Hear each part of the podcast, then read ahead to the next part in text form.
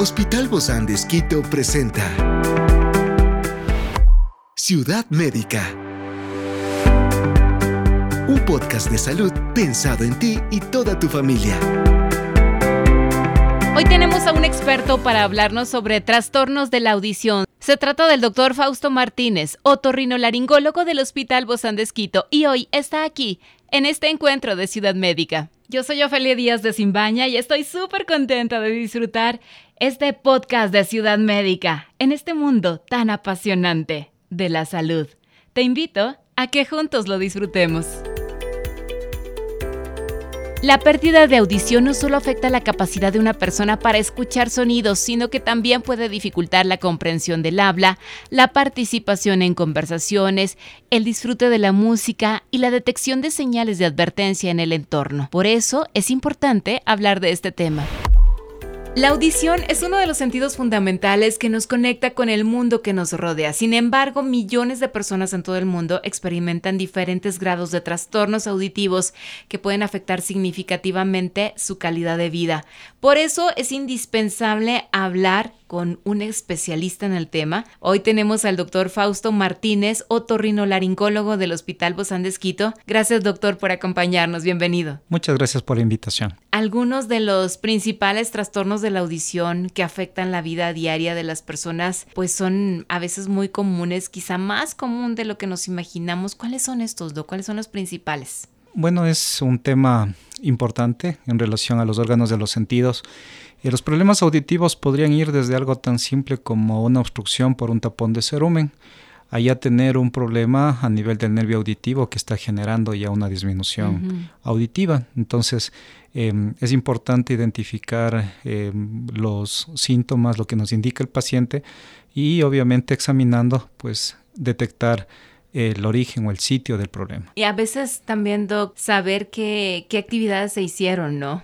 Como que examinar un poquito, meterse de investigadores ustedes. Sí, eh, por ejemplo, un antecedente importante es la exposición al ruido. Eh, otro de los antecedentes es eh, si es que hubo manipulación del oído, si es que ingresó agua en el oído, el uso de cotonetes, que a veces puede ser en parte beneficioso, pero luego de eso algo perjudicial también. Puede... en, el, caso de los niños, tantas cosas que se llegan a meter. Así es, en niños puede haber incluso identificarse cuerpos extraños, muchas veces que en un momento inicial los padres no se han dado cuenta que el niño se introdujo un cuerpo extraño en el oído. Em, hay enfermedades que requieren uso de medicamentos que pueden ser em, tóxicos para el oído, medicamentos ototóxicos. Entonces, eh, consultamos acerca de ese tipo de antecedentes, de ese tipo de tratamientos. Enfermedades adicionales, hay una relación con problemas de diabetes, con hipertensión, con problemas de hipotiroidismo, que puede haber una relación. Em, y extra de eso, pues ya también tenemos una relación con la edad, Siempre, Sí, obviamente cuando no hemos tenido ya, hemos barrido todos los antecedentes en el paciente y no tenemos algo previo. Posiblemente en este caso también hay una relación familiar, tal vez algún familiar que también Em, dependiendo de su edad, empezó a tener ya un problema auditivo.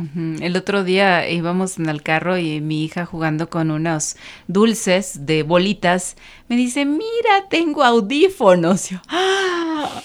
yo manejando, ¿no? Y son cosas que suceden. Sí, así es. O sea, y sobre todo, claro, en los niños en, la, edades menores, cuando son más pequeñitos, menores de tres años, es cuando más exploran. Entonces. Y más grandecitos también. También.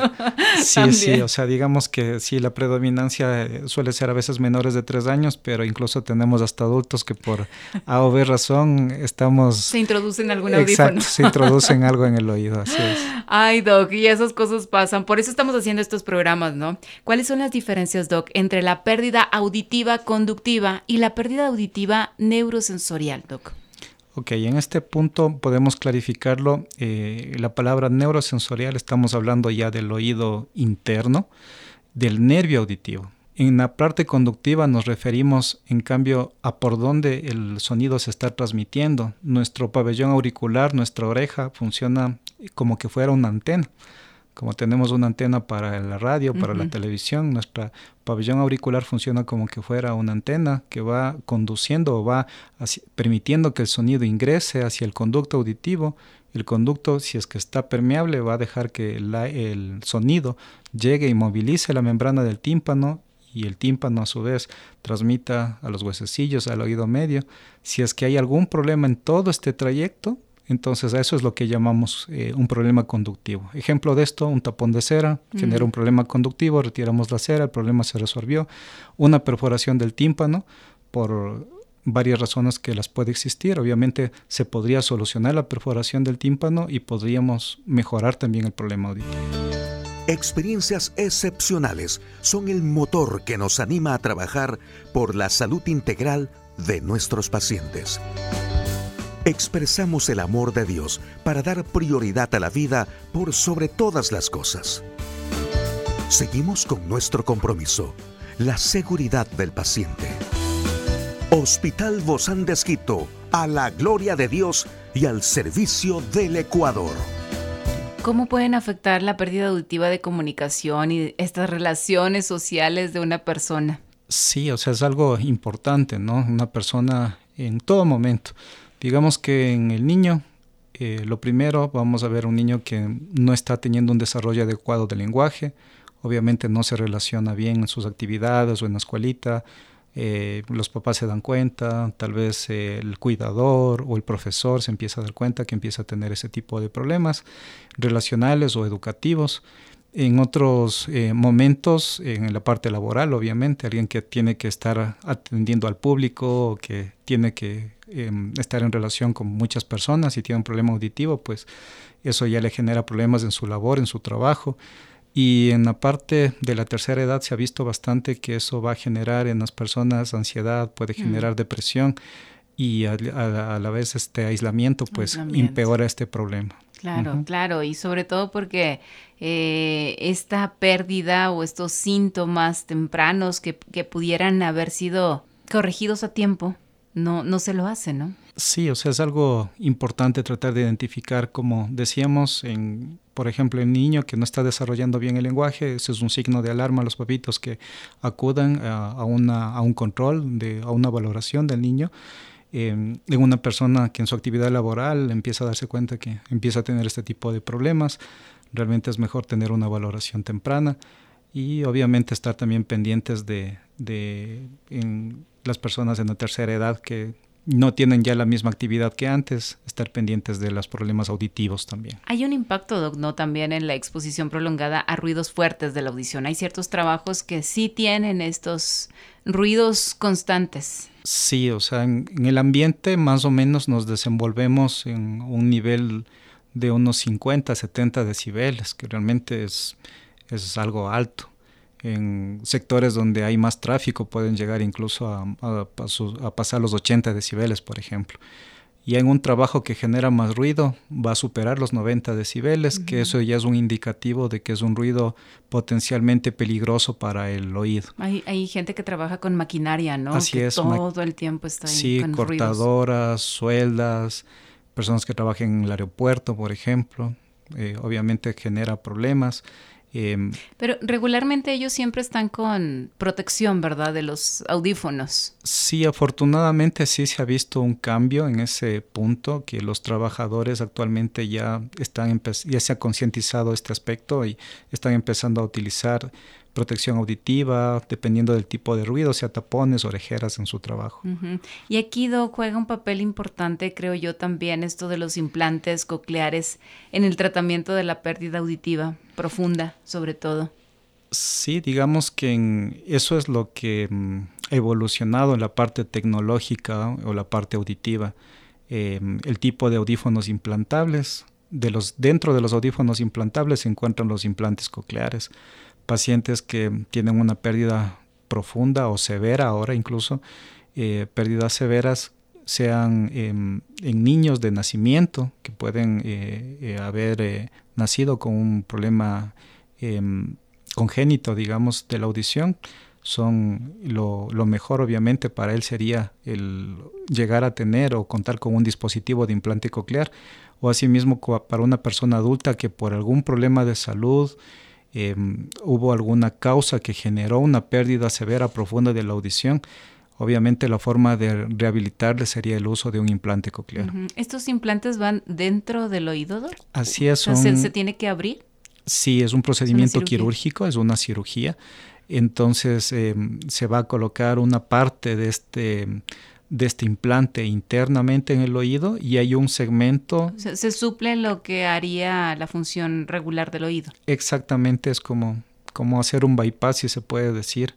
Entonces hay un segmento que lleva o transmite la señal desde la parte externa, se conecta con el implante y esto ya transmite hacia la vía de, nerviosa, digamos. ¿Y, ¿Y, no se ve nada por afuera, doctor? Eh, sí tiene una, o sea, sí se nota el, el, porque tiene un dispositivo externo el implante coclear. Ah, o sea, ¿Sale algún cable, algo de, de ahí? O, o sea, o son, digamos, se, tiene dos componentes. El uno que es implantable con la cirugía, y obviamente ese es el que ese queda cubierto, eso no se ve, ni es que, no, y tampoco es que sale algo desde la parte interna, sino que se complementa eso, se acopla a otro dispositivo. Como un audífono. Que tiene una semejanza como un audífono. Uh -huh. Entonces... Ah, y eso se conecta al que está dentro. Exactamente, eso va a transmitir la señal al que está dentro.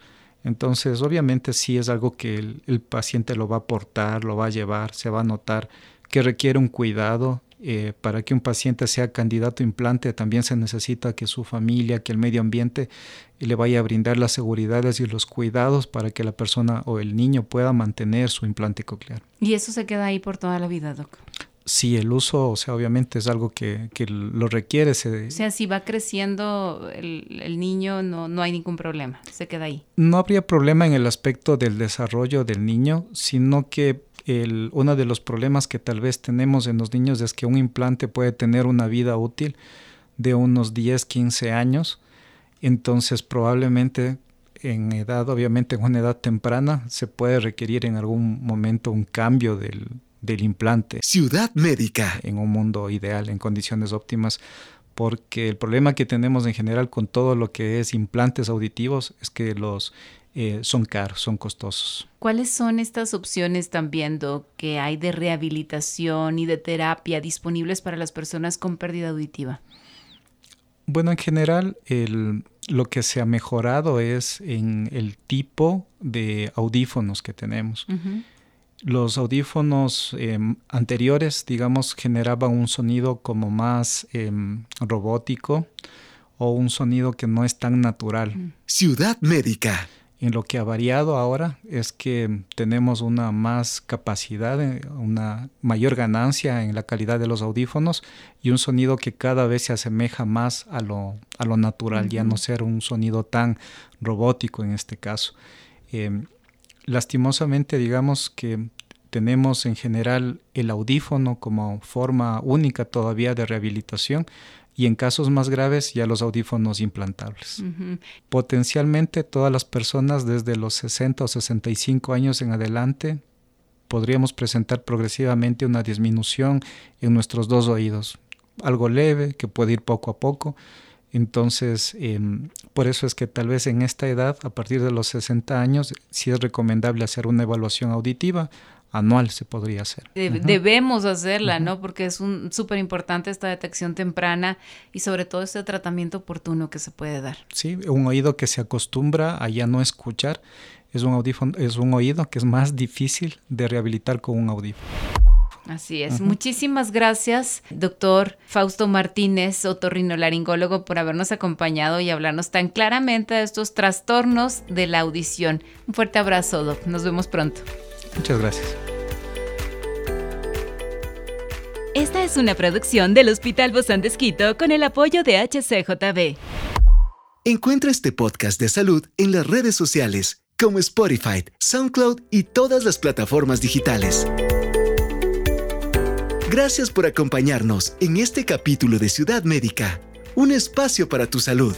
Hasta la próxima.